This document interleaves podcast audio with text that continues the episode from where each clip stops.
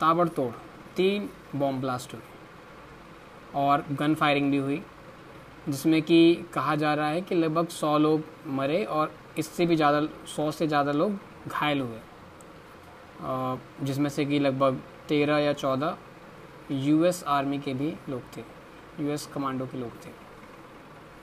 तो अब सोचने वाली बात यहाँ पे ये है कि तालिबान ने कहा है कि उसका इसमें कोई लेना देना नहीं है और Islamic State of Khorasan Province ने इस, इन बॉम्ब ब्लास्ट की ज़िम्मेदारी ली है।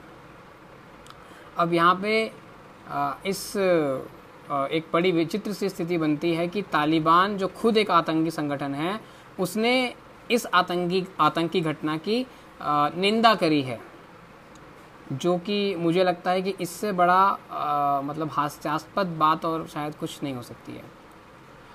अब सारी बात यह है कि दुनिया भर के देशों ने अपनी निंदा की, भर्सना की और अलग अलग जो भी कुछ है वो किया अमेरिका में जो बाइडन साहब ने तो कह दिया कि हम प्रतिकार करेंगे। हमारे जो इनके जो सेना मरे हैं तेरह चौदह, उसका बदला लिया जाएगा। कब लिया जाएगा, कैसे लिया जाएगा, पता नहीं।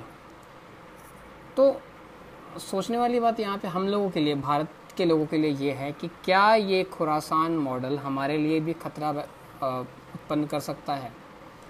क्योंकि अफ़गानिस्तान, जहाँ पे ये जो खुरासान मॉडल जो बेसिकली जो जो चल रहा है, जो ऑपरेट हो रहा है, ये अफ़गानिस्तान और पाकिस्तान का बीच का एक जगह पड़ता है, वहाँ पे, वहाँ से ये ऑपरेट करता है।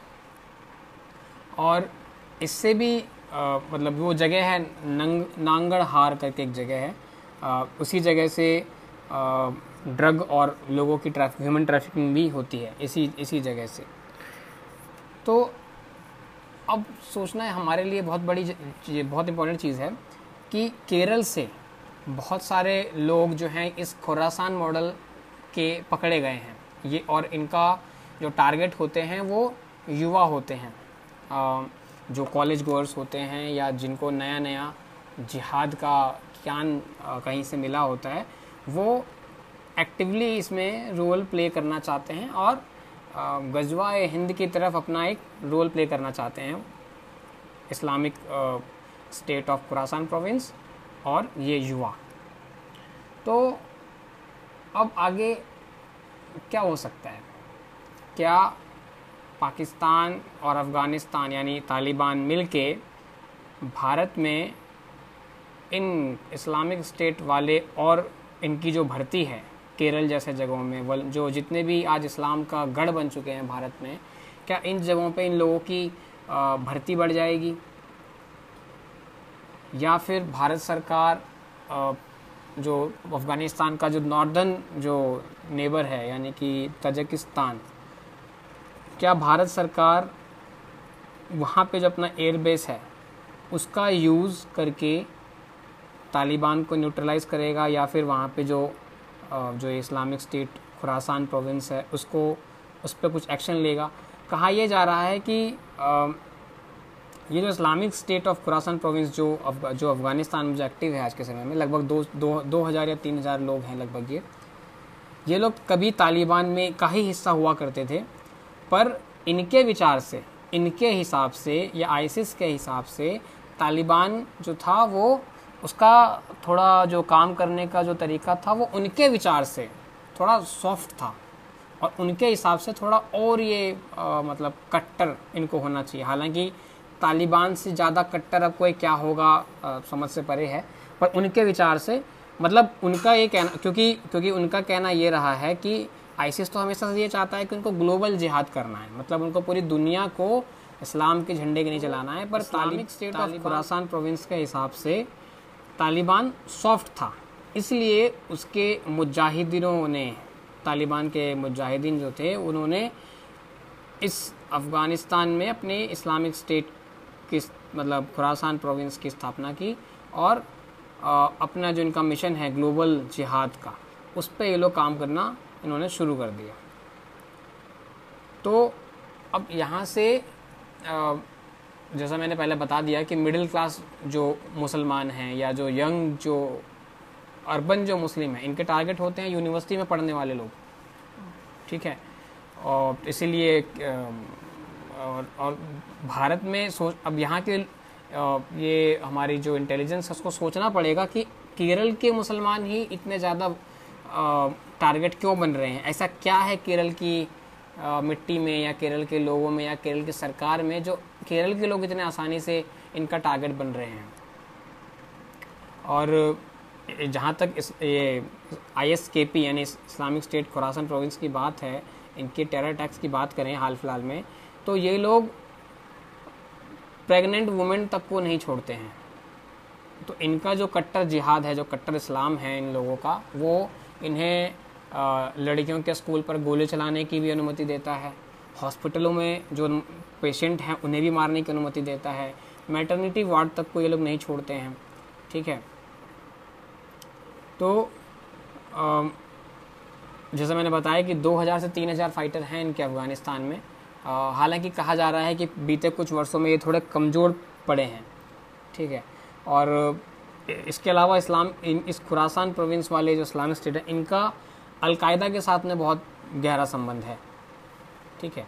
और और इन लोगों ने फिर तालिबान के साथ भी अपना लिंक जो है वो इस्टेब्लिश किया है। हालाँकि तालिबान के साथ इनकी मन मुटाव देखने में आता रहता है, पर फिर भी एक कोशिश की जा रही है कि दुनिया के जितने भी आतंकवादी संगठन हैं, जैसे हक्कानी नेटवर्क है तो हक्कानी नेटवर्क के द्वारा ही इस, ये खुराफान वाले जो हैं वो तालिबान से जुड़े। और हक्कानी नेटवर्क का जो है वो अलकायदा के साथ में काफ़ी लंबा लॉन्ग रिलेशनशिप इनका रहा है, इनके साथ में अलाई रहा है। अब जब तालिबान लोगों ने काबु, तालिबानियों ने काबुल पे अपना कंट्रोल जब कर लिया था तो इन लोगों ने बहुत सारे जो कैदी थे, आतंकवादी थे अफ़गानिस्तान के पुल ए चरकी जेल में, उसमें बहुत सारे लोग खुरासान प्रोविंस वाले भी थे और अलकायदा के लोग भी थे। तो इसीलिए हमें जो भी ये घटना कल देखने को मिली इसका पूरा पूरा संबंध इन लोगों से हो सकता है। और इसकी चेतावनी हालाँकि इस यूएस यूके ऑस्ट्रेलिया और भी जितने भी कंट्रीज़ हैं उन्होंने दो तीन दिन पहले ही दे दिया था कि ऐसी कुछ घटना काबुल एयरपोर्ट या उसके आसपास हो सकती है और वही हुआ भी। तो आ, पर हंसने वाली बात तो यहाँ पे यही है कि तालिबान का जो स्पोक्समैन है जबीहुल्ला मुजाहिद उसने इसे टेरर अटैक कहा था। वो जो कि खुद एक टेररिस्ट है, उसने इसको टेरर अटैक कहा। और वो कह रहा है कि तालिबान जो है वो इंटरनेशनल कम्युनिटी को अश्योर करना चाहता है कि वो आतंकवादियों को अफ़गानिस्तान में पनपने नहीं देगा और इसे बेस उनके बेस की तरह यूज़ नहीं होने देगा। अब हँसी आना तो भाई बहुत स्वाभाविक है। जब आतंकवादी कहते हैं कि हमारे देश में आतंकवादी घटना हो रही हैं और हम इसकी निंदा करते हैं। और और इससे भी बड़ी विचित्र बात यह है कि तालिबान ने यूएस को इन्फॉर्म करा था कि आइसिस जैसा कोई ग्रुप यहाँ पे टेर अटैक कर सकता है। तो और ये हुआ भी। आ, सबसे पहले आप लोगों ने न्यूज़ देखा भी होगा कि आ, जो एबे गेट पड़ता है वहाँ एयरपोर्ट पे वहाँ हुआ। उसके बाद एक बैरन होटल है काबुल एयरपोर्ट के पास, वहाँ पे हुआ। और तीसरी जगह भी एक घटना हुई थी। और जो सुसाइड बॉम्बर था उसका नाम भी कुछ निकल कर आया था एक मिनट, इसका नाम था का नाम अभी मेरे दिमाग में नहीं आ रहा है। तो उसका नाम भी निकल कर आया था, पर मोटा मोटी ये सुसाइड बॉम्बर सुसाइड अटैक ही था। और इसके बारे में और ज़्यादा क्या कहा जा सकता है? अब अब लोग ये क्वेश्चन ये कर रहे हैं कि मिडिल ईस्ट मिडिल ईस्ट क्यों शांत है इन सब घटनाओं पे? क्योंकि मिडिल ईस्ट की तरफ़ से कोई विशेष प्रतिक्रिया आई नहीं है। जो मुसलमानों के रहनुमा जो बैठे हुए हैं सऊदी अरब में या यूएई में, उन लोगों की कोई विशेष प्रतिक्रिया नहीं आई है।